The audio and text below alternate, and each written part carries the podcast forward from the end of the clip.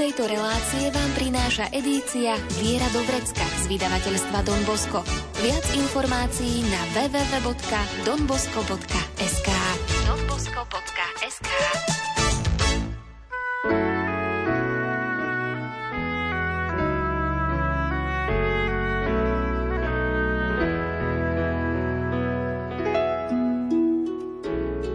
Viera do vrecka. Praktická príručka každého kresťana. Viera do vrecka. Jorge Mario Bergoglio ako jezuita nebol iba učeným profesorom a teoretikom, jednoznačne poukazoval na korene nesprávnej hospodárskej politiky. Veľmi rád mal bezprostredný kontakt s ľuďmi a obdivoval pastoračné riešenia, ktoré ponúkali jeho kňazi na chudobných predmestiach Buenos Aires. Práve na chudobných upriamuje našu pozornosť aj ako pápež František. O téme chudobných i láske k blížnemu sa dnes porozprávame so Salesiánom z komunity na Miletičovej ulici v Bratislave Donom Marianom Peciarom. O zvukovú stránku sa postará Marek Rimóci a príjemné počúvanie vám praje Andrea Čelková. Len v Kristovi silou a svetlom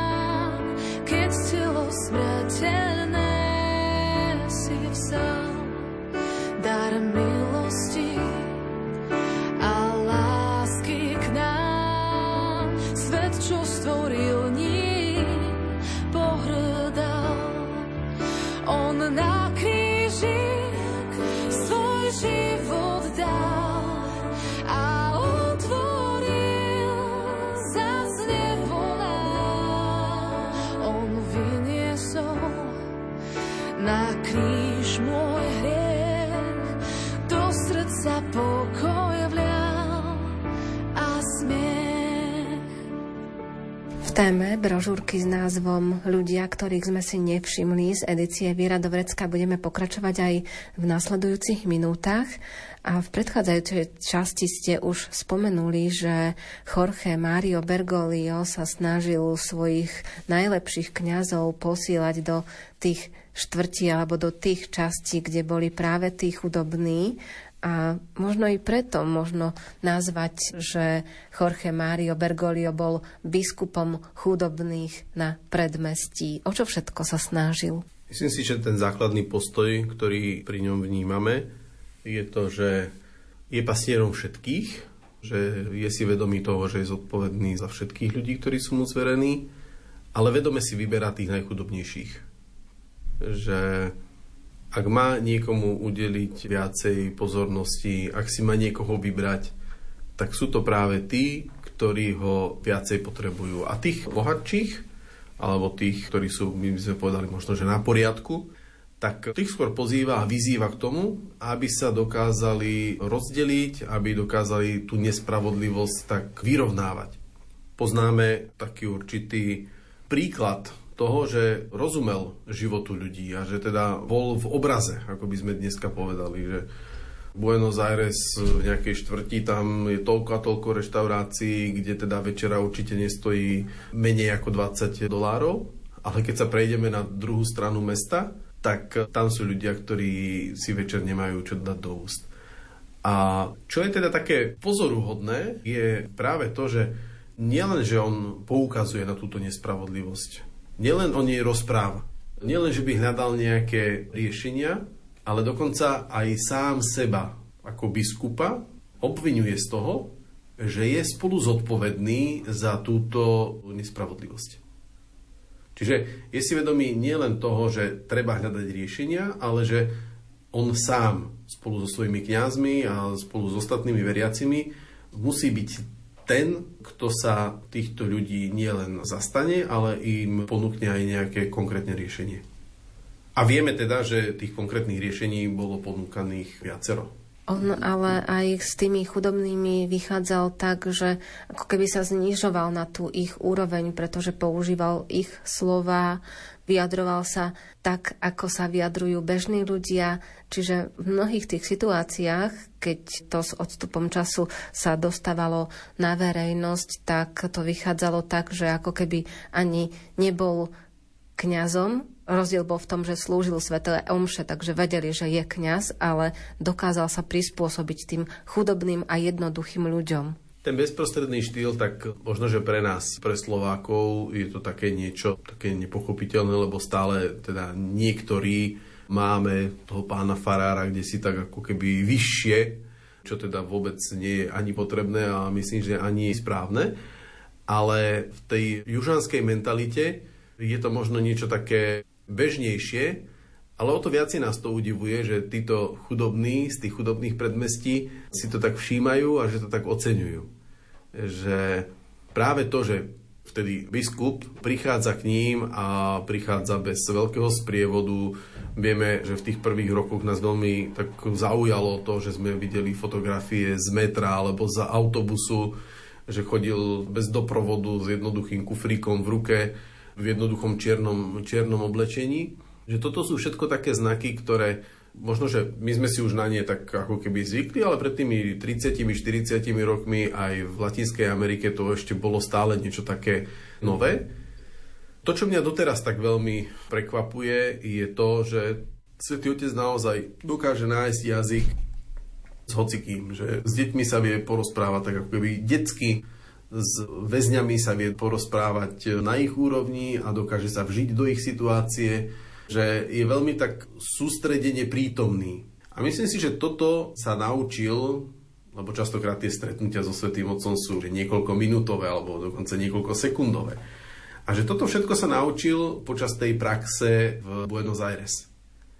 Že to, že potreboval nejaký čas, aby sa dostal na to predmestie, to, že počas cesty nesedel v telefóne, ale vnímal tých ľudí okolo seba, to, že tam prišiel, že priniesol nejakú pozornosť, nejaký darček, že toto sú všetko veci, ktoré si vybudoval v sebe, a dnes to zúročuje v tejto službe svätého Otca. Predsa mnohí v jeho veku sú už dávno, dávno, by sme povedali, ako keby za zenitom, alebo teda, že už aj zdravotné, alebo aj mentálne možnosti im nedovolujú, aby od rána do večera fungovali v takom vysokom rytme, ako vidíme u terajšieho svätého Otca. A napriek tomu vidíme, že aj teda zdravotne, ale aj mentálne, že je veľmi silne prítomný. A opakujem, že zdá sa mi, že toto je dôsledok toho, že to má ako keby natrénované. Že to nie je, že zrazu sa pre neho život v Ríme stal iným, ale že takýmto spôsobom bol schopný žiť pre druhých a žiť s druhými v ich prostredí. A teraz to vidíme aj na tých apoštolských cestách, ale aj to, že v tom vatikánskom prostredí dokáže prijať ľudí a príjma ich, tak by som povedal, škaredu ako na bežiacom páse ale každý jeden odchádza s tým, že sa s ním osobne stretol a že si mali čo osobne povedať. Neviec staniera, čo patrí iným. Myslí na chudákov uprostred zimy. Dožič aj inému kus jeho šťastia a verše do presný sa ti raz vrátia. Neklam, že nemáš dosť, máš, čo ti stačí, to, čo máš navyše, musíš vždy strážiť. Pohľaď svet dlaňami, na to ich máme a prilož dobrý liek vždy k ľudskej rane. Neober celý strom, neotráv studňu, aj keď si vysoko, skloň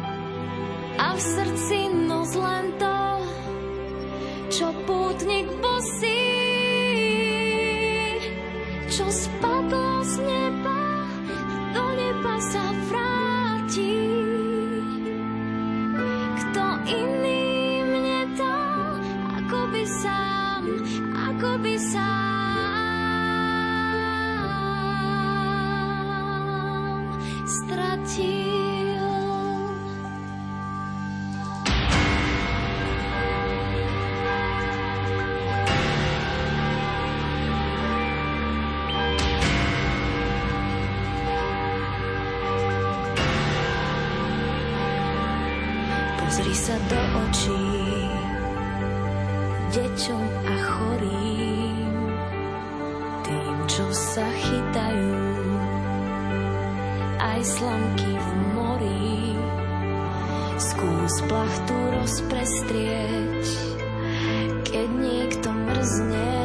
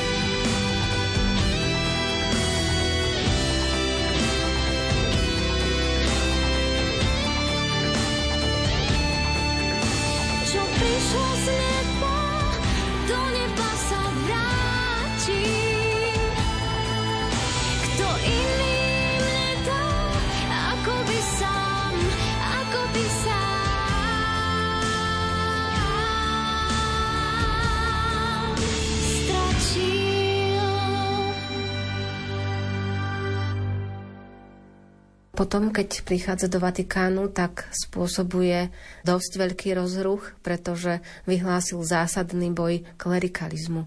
Tu by som tiež tak nadviazal na tých jeho predchodcov, že opäť to nie je iba agenda, ktorú prináša svätý otec František, že tento boj proti klerikalizmu a proti zneužitiu tej kňazskej moci a toho kňazského postavenia, že ten tu je prítomný už dávno. Možno, že v pápežovi Františkovi nachádzame takého húževnatého bojovníka, že on to nespomenie iba raz, dvakrát do roka, keď má stretnutie s kňazmi alebo so seminaristami, ale že sa k tejto téme vracia pomerne často a hľadá aj korene toho, čo nazývame klerikalizmom. A jeden z tých koreňov je práve to, že sa nedokážeme pozrieť na seba ako bratia a sestry, ale že sa pozeráme na seba či už cestou, cez tú prízmu nášho oblečenia, cez prízmu nášho postavenia alebo vzdelania.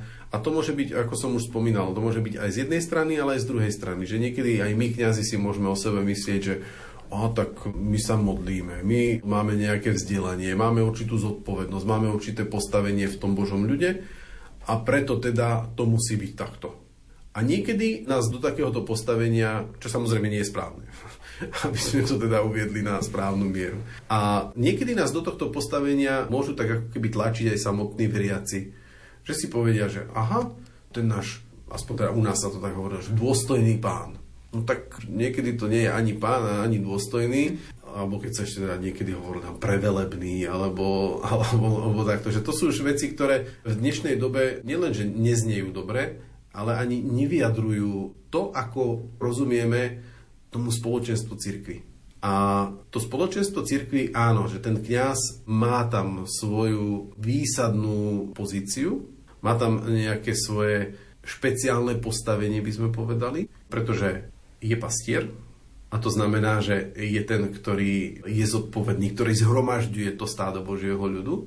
Je vysluhovateľ sviatosti, že je teda druhý Kristus, ktorý sprítomňuje Krista aj teda v chvále Pána Boha, ale aj v službe. Je vysluhovateľ sviatosti a dnes naozaj ho vnímame aj ako takého určitého koordinátora toho farského spoločenstva, ale toto by sa malo všetko diať za pomoci tých rôznych farských rád, ekonomických rád, za takej väčšej spolúčasti aj lajkov, alebo teda iných zasvetených. A v tomto vidíme, že je to aj taká určitá vízia svätého otca Františka, že tým, že nás pozýva do tej synodálnej logiky, že teda poďme sa baviť o cirkvi ako o spoločenstve spoločenstiev, tak e, to neznamená, že ten kňaz alebo ten biskup, že tam má nejaké to výsadné postavenie a keď má to výsadné postavenie, tak to je práve v službe. Takže v tomto sú to také poprepájané veci, ktoré zažívame aj v tom našom takom bežnom živote, že naozaj, že niekedy, ja sa tak smejem niekedy, že koľko ľudí má kľúče od kostola, alebo koľko ľudí má kľúče od nejakých pastoračných priestorov. Že keď to je iba jeden, alebo teda iba niektorý, tak e, je to znak určitej takej centralizácie moci. Niekedy je jasné, že poriadok musí byť, ale že práve tá zdieľaná spolu zodpovednosť za to, že dobre, tak vy máte, vaša skupinka má talent na toto, vaša skupinka je zase dobrá v tomto, vy ste zase dobrí v tomto a dokážete v tomto pomôcť. Že ako keby si to potrebujeme tak nejako rozdeliť, naladiť všetko aj v tom farskom spoločenstve alebo spoločenstve veriacich, pretože ak by sme zostali iba pri tom modeli, že kňaz je prvý a jediný zodpovedný, ktorý vlastne od zvončeka až po opravu kostola, až po prípravu na sviatosti rieši všetko, tak nielen, že sa nikam nedostaneme, ale že to, to nebude svedectvo. To nebude svedectvo církvy ako spoločenstva, ale to je v podstate iba obraz niekoho, kto si uplatňuje svoju moc a nejaké svoje postavenie. Dnes chcel by som ti dať to, čo v srdci mám. Dávam na oltár tvojim nohám kráľov kráľ. Neskladiem svoje sny, ja sa zriekam svojich práv. Už nechcem pyšný stáť, chcem nový život mať.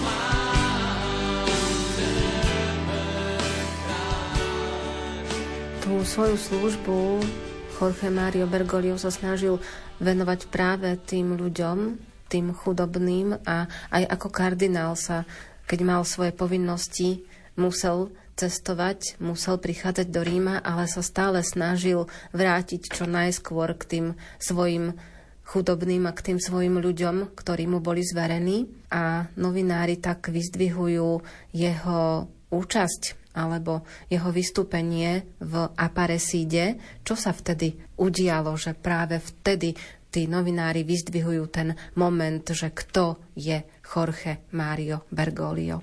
Aparecida je jedno z najnavštevovanejších marianských putnických miest v Brazílii a to pre európskeho veriaceho nie je až taká zaujímavosť, pretože teda poznáme skôr teda tie naše putnické miesta, ako sú Lourdes, Fatima, Čenstochova, alebo teda Medjugorje, kam chodí veľmi veľa veriacich. A tie miesta, putnické miesta na iných kontinentoch možno, že až tak veľmi nepoznáme, alebo nám až tak veľmi neznejú, nič nám nehovoria. A takisto nám nehovorí ani to, že biskupská konferencia, my ju máme navnímanú viacej ako slovenskú biskupskú konferenciu, ale existujú aj stretnutia medzinárodné. A teda konkrétne v Latinskej Amerike sú to kontinentálne stretnutia biskupských konferencií. A čo musíme teda tak počiarknúť, a viem to aj z toho nášho salesianského prostredia, tak v tej miere koordinácie a spolupráce je Latinská Amerika veľmi silne poprepájaná a zosieťovaná. Tak aj preto to stretnutie biskupských konferencií Latinskej Ameriky má taký veľký nielen koordinačný alebo organizačný význam, ale aj taký víziový význam. No a konkrétne v tejto apareside sa v roku 2007 konalo už piaté takéto válne zhromaždenie tých biskupských konferencií a z hodov okolností Božím riadením sa do komisie, ktorá mala na starosti zredigovať ten záverečný dokument z tohto stretnutia, sa tam dostal aj, bol zvolený aj Jorge Maria Bergoglio ako kardinál z Buenos Aires a odviedol takú veľmi významnú prácu na príprave tohto záverečného dokumentu. A tento dokument sa potom stal takým sprievodcom pre pastoračné rozmýšľanie v celej Latinskej Amerike. Čiže toto bola ako keby taká prozreteľnostná vec, ktorá pomohla tomu, že zrazu sa z takého, ako sme spomínali, utiahnutého kardinála, ktorý teda veľmi nerád hovoril o sebe, ale pokiaľ išlo o dobro Božieho ľudu, tak sa dal naplno do služby, aby tú svoju takú životnú syntézu, tu sa bavíme vlastne 6 rokov pred jeho zvolením za pápeža, čiže už mal po 70 že aby túto svoju životnú syntézu dal do služby Božieho ľudu. A práve vďaka zvoleniu kardinála Bergolia za pápeža, tak tento dokument ako keby sa vyniesol potom na úroveň celej cirkvi. A tento pohľad, alebo tento dokument hovorí o tom, že akým spôsobom vidí latinskoamerická církev a konkrétne aj Jorge Maria Bergoglio evangelizáciu v dnešnej dobe ale pokiaľ predsa len ide o ten záverečný dokument, tak on sa netvoril tak jednoducho, ako to tak vyznieva, lebo tie východiska sa príjmali zložitejšie a bola tam aj taká diskusia, trošku taká otvorenejšia. Áno, ono to je vlastne vždy tak pri stretnutiach, kde na prvý pohľad sa to môže zdať, že to je taká akože bitka o slovíčka, ale v konečnom dôsledku je to vždy o tom, že nakoľko chceme dať niektorým našim pohľadom prioritu alebo, alebo príjmať, alebo ako to má byť usporiadané. A by sme to mohli nazvať až takým otvoreným sporom medzi teológmi a biskupmi, ktorí boli prítomní na tom stretnutí v Apareside, tak išlo hlavne o to, že akým spôsobom môže církev reagovať na tie výzvy, ktoré prináša kapitalizmus alebo ktoré prináša tá chudoba, s ktorou sa stretávali naprieč celým latinskoamerickým kontinentom. A čo bolo také podstatné, to bolo to, že vlastne aj tento dokument, aj celé zhromaždenie biskupov nezačalo z nejakej sociálnej analýzy situácie, že tak teraz si zozbierajme nejaké štatistiky, teraz si pozrime nejaké tam základné ukazovatele krajín, za ktoré sme zodpovední, ale ako sa spomína v dokumente, tak tá základná metodológia bola vidieť, posúdiť a potom konať. A konať tak, ako by to hovorilo srdce misionára a učeníka. A čo bol taký najväčší prínos Jorge Maria Bergolia, že ako keby to vidieť, čo bola vlastne prvá časť dokumentu, alebo začiatok tej metodológie, tak ho nestavia do roviny sociálnych vied, že teda do roviny nejakej sociológie a že správame si nejaký prieskum a tak ďalej, ale začína tento pohľad vzdávaním vďaky že ďakujeme Bohu za to, že sme prítomní tu na, v tejto realite, ďakujeme Bohu za chudobných, ktorý nám dáva ako znak svojej prítomnosti a vďaka tomuto sme schopní byť misionármi, učeníkmi, ktorí sú poslaní Otcom. Čiže zmienuje sa tam na začiatku dokonca o Najsvetejšej Trojici, pretože, ako to potom bolo aj neskôr vysvetlené, že tá realita je natoľko drsná, že viac ako upadnúť do beznádeje z toho porovnávania sa s realitou, je potrebné vzdávať vďaky Bohu za to, že kto sme, čo sme a kde sme a z toho potom hľadať tie základné východiska pre pastoráciu, aj pre prítomnosť cirkvi a pre jej, jej konečné svedectvo. Takže v tomto duchu je to taký trošku iný pohľad, možno, že v niečom až taký, taký prorocký, že aj v tomto vidíme, že pápež je schopný, nie takého akože vysmiatého pozitivizmu, ale je to taký hlboký pohľad, že Boh je pánom dejín a nech sa deje čokoľvek, Boh vie.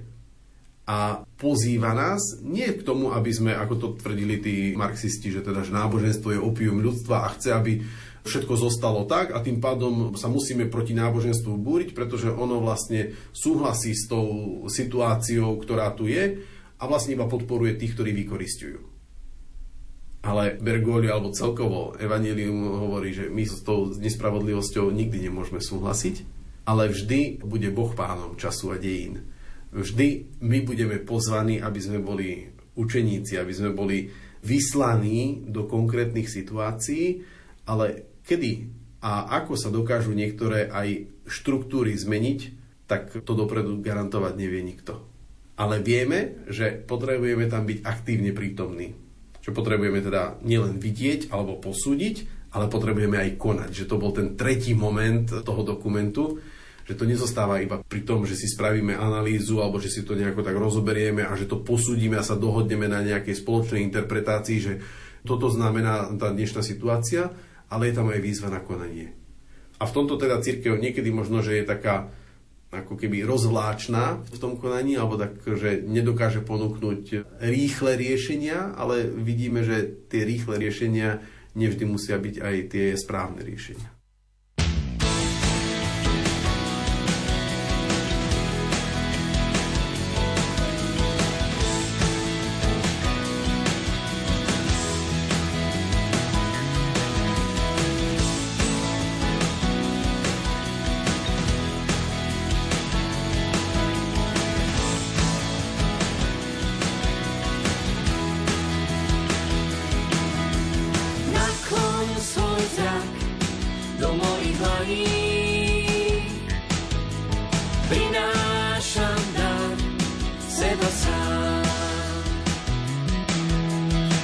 zranený, vieš, aj keď som slabý,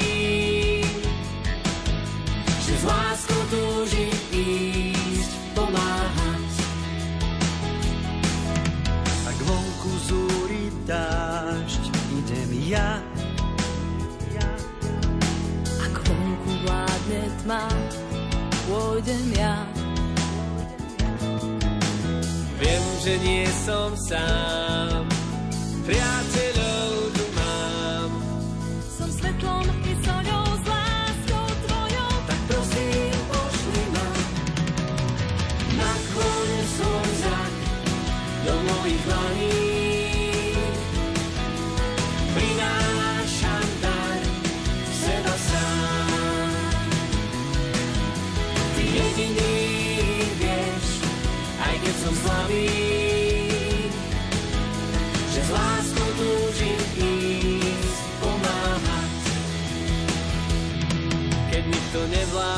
sa pohnúť, idem ja.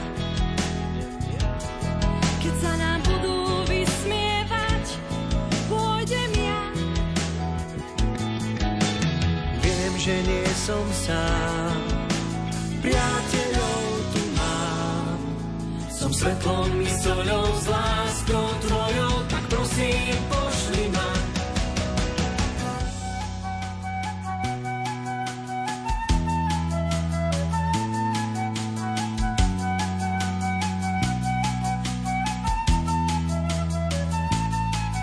Tak poď, no tak poď medzi nás, medzi nás zmeniť svet, zmeniť svet, zmeniť svet, pomáhať. No tak poď, no tak poď medzi nás, medzi nás Zmeniť svet, zmeniť svet, zmeniť svet, pomáhať no tak poď No tak poď medzi nás, medzi nás zmeniť svet, Zmeniť svet, zmeniť svet, pomáhať pomáhať, Zmeniť svet zmeniť svet medzi nás No tak poď, no tak poď, no tak poď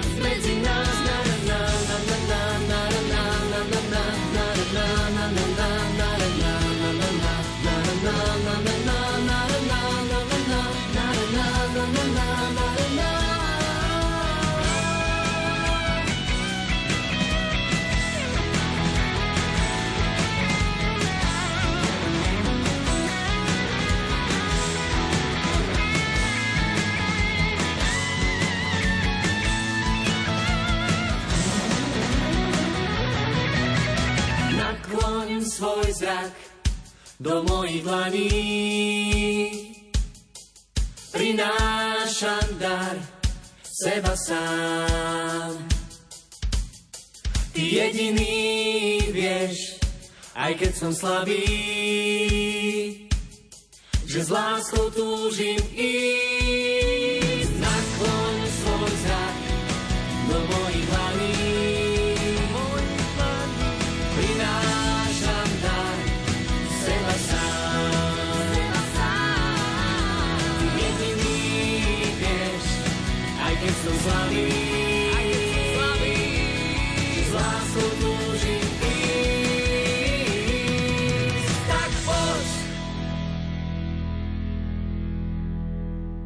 Svetý otec František sa snaží aj o ďalšie, väčšie činy a pre nás je to možno až také niekedy nepochopiteľné, pretože Európu vnímame ako kresťanskú a to kresťanstvo je pre nás prvoradé a on sa predsa snaží o zblíženie kresťanov a moslimov. Osobne si myslím, že Európa alebo Slovensko, že ťažko môžeme hovoriť o kresťanskej Európe alebo kresťanskom Slovensku, už len preto, že žijeme v dobe, ktorá je taká veľmi silno individuálna a možno až individualistická a že stačilo by, že jeden alebo dvaja Slováci alebo Európania by povedali, že mňa sa to netýka. A že natoľko dokážeme prijímať tieto rozhodnutia jednotlivcov, že ako keby taká nejaká všeobecná deka, ktorou by sme dokázali zakryť Slovensko alebo Európu, tak no, že neexistuje. Je pravdou, že vychádzame z kresťanských koreňov. Je pravdou, že vychádzame z kresťanskej tradície a vychádzame aj z určitých kresťanských zásad a princípov, ale bohužiaľ mnohokrát zostávajú už iba možno kde si v histórii alebo zostávajú ako keby tak na papieri a že do praxe aj my sami veriaci ich nie vždy dokážeme premietnúť. A to nehovorím iba pri nejakých akože takých menších alebo ľahších daňových podvodoch alebo pri nejakých takých situáciách. My napríklad to v situáciách s mladými vidíme, že teda to, čo kedysi bolo úplne bežné, že sa spolu začne bývať až po sobáši, tak dnes aj mnohí naši mladí veriaci nemajú s týmto nejakú ťažkosť vo svedomí a začínajú žiť spolu už pred sobášom Nemôžeme povedať, že je to správne, ale sprevádzame týchto mladých ľudí k tomu, aby si pod vplyvom kultúry alebo sveta udržali také určité základné povedomie o tom, že aha, tak my sme kresťania a to, že sme kresťania katolíci, tak to znamená toto, toto, toto a toto. A preto nás možno, že niekedy vyrušuje to, že prichádza niekto iný, kto je príslušníkom nejakého iného náboženstva alebo vôbec je bez vyznania a žije nejaké svoje hodnoty, žije nejaké svoje princípy. Alebo to tak prezentuje, že niekedy ich možno že ani nežije, ale že ich minimálne tak prezentuje. A to, že sme sa narodili a vyrástli na takom pomerne homogénnom Slovensku, kde tej inakosti alebo tých takých iných rôznych ľudí sme tak veľmi zriedka stretávali. Možno naozaj, ako sme spomínali, tak na východnom Slovensku možno rómsku menšinu, alebo na južnom Slovensku zase maďarskú menšinu, ale väčšinou sme teda vyrastli v takom homogénnom prostredí. Až potom, ako prišla, prišlo obdobie slobody, tak tým, že sme sa tak nejako rozcestovali, alebo viacerí mali skúsenosť štúdia alebo práce v zahraničí, tak zrazu ten pohľad sa tak zmiešal a zistujeme teda, že aha, že tu môžu byť aj iní ľudia, ktorí majú iné hodnoty, iné náboženstvo a potrebujeme sa s nimi ako keby tak konfrontovať, počúvať, diskutovať. A v tomto Svetý Otec je ako keby už možno, že tak dávno pred nami, že poznám mnohých Slovákov, ktorí len pri slove moslim zostanú takí veľmi vyrušení a nevedia ani, ako, ako by sa mali, mali cítiť. A keď teda počujeme, že Svetý Otec obeduje s predstaviteľom moslimského náboženstva, že rozmýšľajú spolu nad spoločnými projektami, tak toto nás môže naozaj niekedy až tak vyrušiť, až tak možno, že, že nechápeme, no, že my nechceme tých muslimov obrátiť, aby sa stali kresťanmi. No nechceme. Že ten Svetý Otec, on je naozaj pravý Svetý Otec.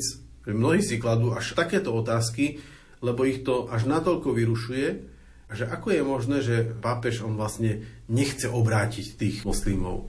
Ja som to aj spomenul v tej brožúrke, že Máme tu tú takú historickú pamäť, že tí Turci, čo teda tak zjednodušene sú všetci moslimovia, lebo teda to boli jediní moslimovia, s ktorými sme sa v tom čase mohli pred storočiami stretnúť, že to boli vždy tí, ktorí prišli, naplienili, vyplienili a urobili tu problémy.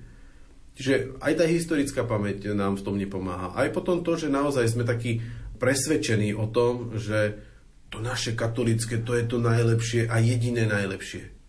No ale pritom už druhý vatikánsky koncil, že to nie je papež František, že pritom už druhý vatikánsky koncil hovorí úplne jednoznačne o tom, že sme bratia, sestry, že je tu zjavenie aj v iných náboženstvách. Neplné zjavenie, ale čiastočné zjavenie.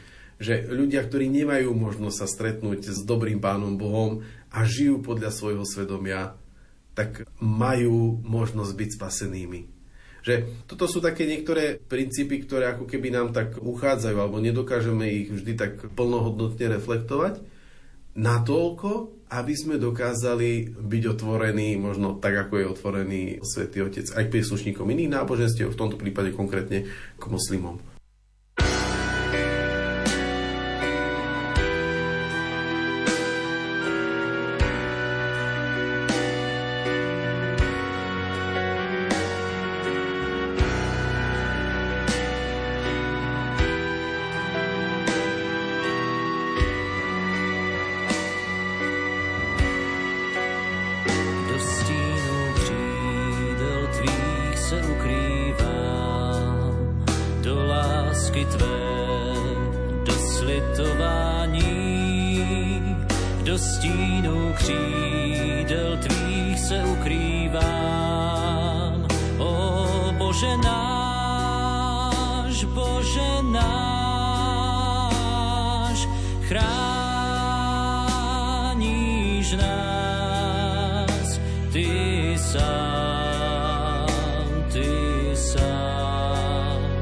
Ty sám.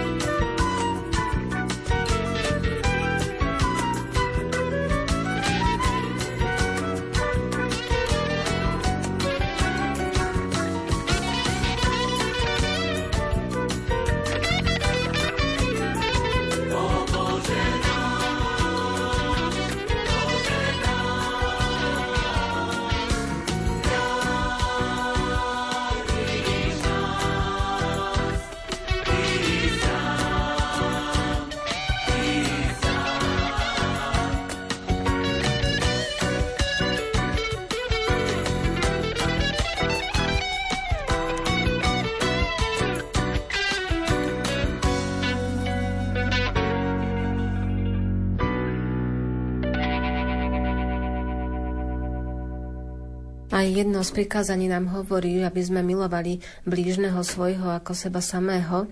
A to všetko dokážeme akceptovať, ale ako keby sme už potom si zabudali sami sebe položiť otázku, že kto je môj blížny, kto je skutočne môj blížny a ak si ju aj položíme, tak väčšinou to zúžime na okruh tých naozaj tých svojich najbližších. Kde nájsť teda tú skutočnú pravú odpoveď na túto otázku? V tomto to je také úplne jednoduché a jednoznačné, že táto otázka zaznieva priamo v Evaníliu svätého Lukáša v 10. kapitole, kde sa takisto Ježiša pýtajú, tam sa to pýtajú práve preto, aby sa nejakým spôsobom tak chceli ospravedlniť, alebo dokonca tam je napísané, že aby pokúšali Ježiša. A to je to podobenstvo o milosrdnom Samaritánovi, ktoré odpovedá práve na túto otázku. Že ten zákonník sa chcel ospravedlniť a preto sa pýta Ježiša, kto je môj blížny, lebo teda bolo mu tak ťažko prijať to, že miluj blížneho ako seba samého. A tento úryvok z Evanielia od Lukáša je použitý aj v encyklike Fratelli Tutti, ktorú svätý Otec píše práve ako výsledok toho dialógu s moslimami a ako sám potom svätý Otec približuje v jednej odpovedi na novinárskú otázku, celá táto myšlienka encykliky o všeobecnom bratstve a o ľudskom priateľstve vzýšla práve na obede, na stretnutí s imánom, ktorý ho prišiel aj so svojimi sekretármi navštíviť. A potom na základe tohto stretnutia pripravili dokument, ktorý bol podpísaný v Abu Zabi. A vnímame v tomto takú otvorenosť na vanutie Ducha Svetého, že áno, bavíme sa tu o bratstve, o sociálnom priateľstve, ale ako vravíte, že teda oveľa dôležitejšia je tá základná otázka, že teda kto je môj blížny, alebo teda koľko je tých mojich blížnych a to všetci títo, ktorí sú okolo mňa, sú moji blížni, tak túto odpoveď jednoznačne nachádzame v Evangeliu, že to nie je nejaký výmysel svätého Otca alebo nejakého magistéria alebo nejakých náhodných stretnutí, ale že toto nám Ježiš už 2000 rokov ponúka. No a Ježiš v tom podobenstve o milosrdnom Samaritánovi zachádza ešte ďalej, pretože nám dáva taký odkaz, že aj my máme robiť podobne ako ten milosrdný Samaritán. Čiže tu je odpoveď aj na to konanie, ktoré vidíme u svätého otca Františka? Určite áno, pretože tá odpoveď, že kto je môj blížny, vychádza práve z toho pochopenia tých poslucháčov, ktorí boli prítomní pri Ježišovi a keď teda Ježiš dáva za príklad Samaritána, ktorý bol príslušníkom, by sme povedali, až nepriateľského alebo znepriateľeného národa, tak toto tých poslucháčov muselo veľmi, veľmi tak silne vyrušiť. Židia považovali Samaritánov za, za nečistých. Vyhýbali sa im, vyhýbali sa ich územiu, vyhýbali sa stretnutiam s nimi. A práve v momente, kedy Ježiš dáva tohto Samaritána za príklad, tak je to ako keby, že prevracia tú logiku, že nepýta sa ani tak, že kto je môj blížny, alebo ktorí sú tí moji blízky, ale chce, aby my sme sa zmenili, aby my sme sa priblížili. Čiže že nie je to, že kto je môj blížny, ale že ty sa staň blízkym, ty sa staň blížnym. A preto navrhuje, aby sme boli blízko tým ľuďom a tým osobám, hoci nepatria do môjho okruhu. A toto je aj dnes veľmi také, také aktuálne, že my sme si zvykli, či v tých svojich takých sociálnych sieťach, alebo v tých svojich názoroch si vyhľadávať iba tých ľudí, ktorí sú nám blízki a ktorí zdieľajú ten môj pohľad a súhlasia so mnou. A ako náhle niekto len trošku vybočuje z tej mojej línie, tak je pre mňa nezaujímavý, je dokonca mojim nepriateľom, považujem ho za hejtera, Čiže to je vlastne od toho anglického nenávidieť, že teda on vlastne, on ma nenávidí. Nie, on má iba iný názor, iba inak sa pozera na veci. A že dnes ako keby sme ten svoj názor postavili na taký piedestál, že toto je môj názor. Ale ja častokrát vravím, ale to je iba tvoj názor. Že to nie je ešte vyjadrenie úsudku o človeku, že to nie je ešte hodnotenie kvality toho človeka, že to nie je ešte opísanie jeho dôstojnosti. To je iba tvoj alebo jeho názor. A je veľmi, veľmi dôležité, aby práve takéto milosrdné stretnutia, ako, ako sa udialo medzi Samaritánom a Židom, raneným Židom, aby sme ho prijali možno ako takú silnú provokáciu. Pretože práve láska, ktorá je otvorená, tak dokáže rozšíriť ten malý svet, dokáže prekročiť hranice a práve v takej jednoduchosti dokáže prísť k tým, ktorých ešte včera sme si ani nevšimli. A to je vlastne aj názov, alebo taká základná myšlienka celej tej brožúrky, že, že ľudia, ktorých sme si nevšimli, hoci je to možno niečo také negatívne, ale v konečnom dôsledku, keď sa to obráti, že dokážeme ten svoj názor, ten svoj pohľad na svet dokážeme rozšíriť aj o tých ľudí, ktorí sme včera nevideli, tak práve takáto bezhraničná láska k bratovi, k sestre dokáže byť receptom aj na mnohé dnešné neduhy.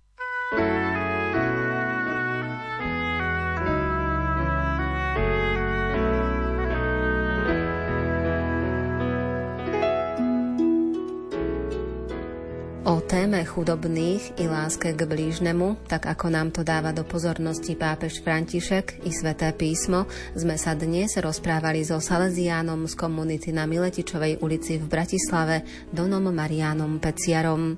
Ak ste nás počúvali pozorne, s ľahkosťou odpoviete na súťažnú otázku. Na príklade ktorého podobenstva sme si vysvetlili lásku k blížnemu. Vaše odpovede čakáme v písomnej podobe.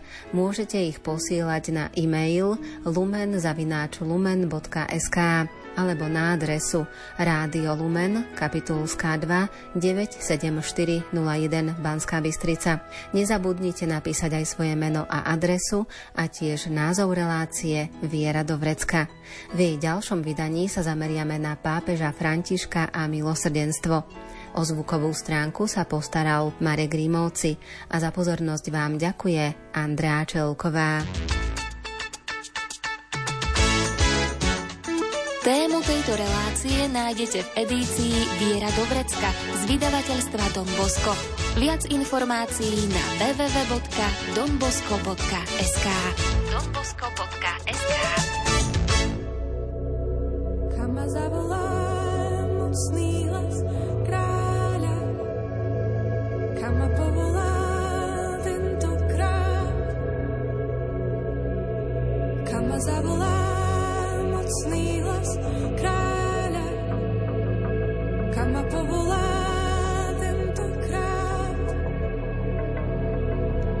ma zavolá mocný hlas kráľa,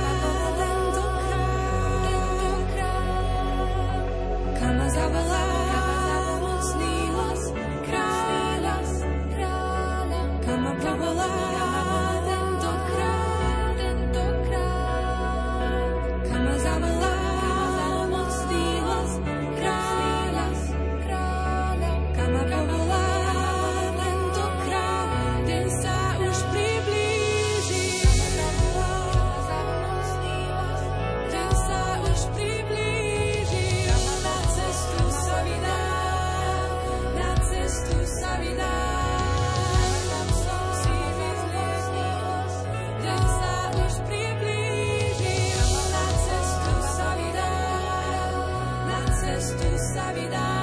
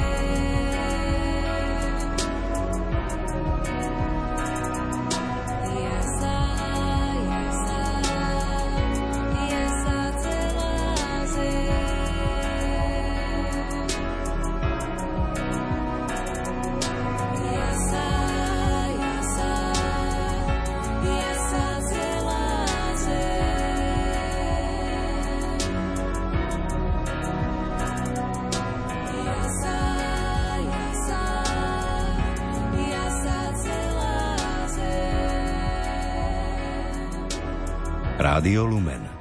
Vaše katolícke rádio.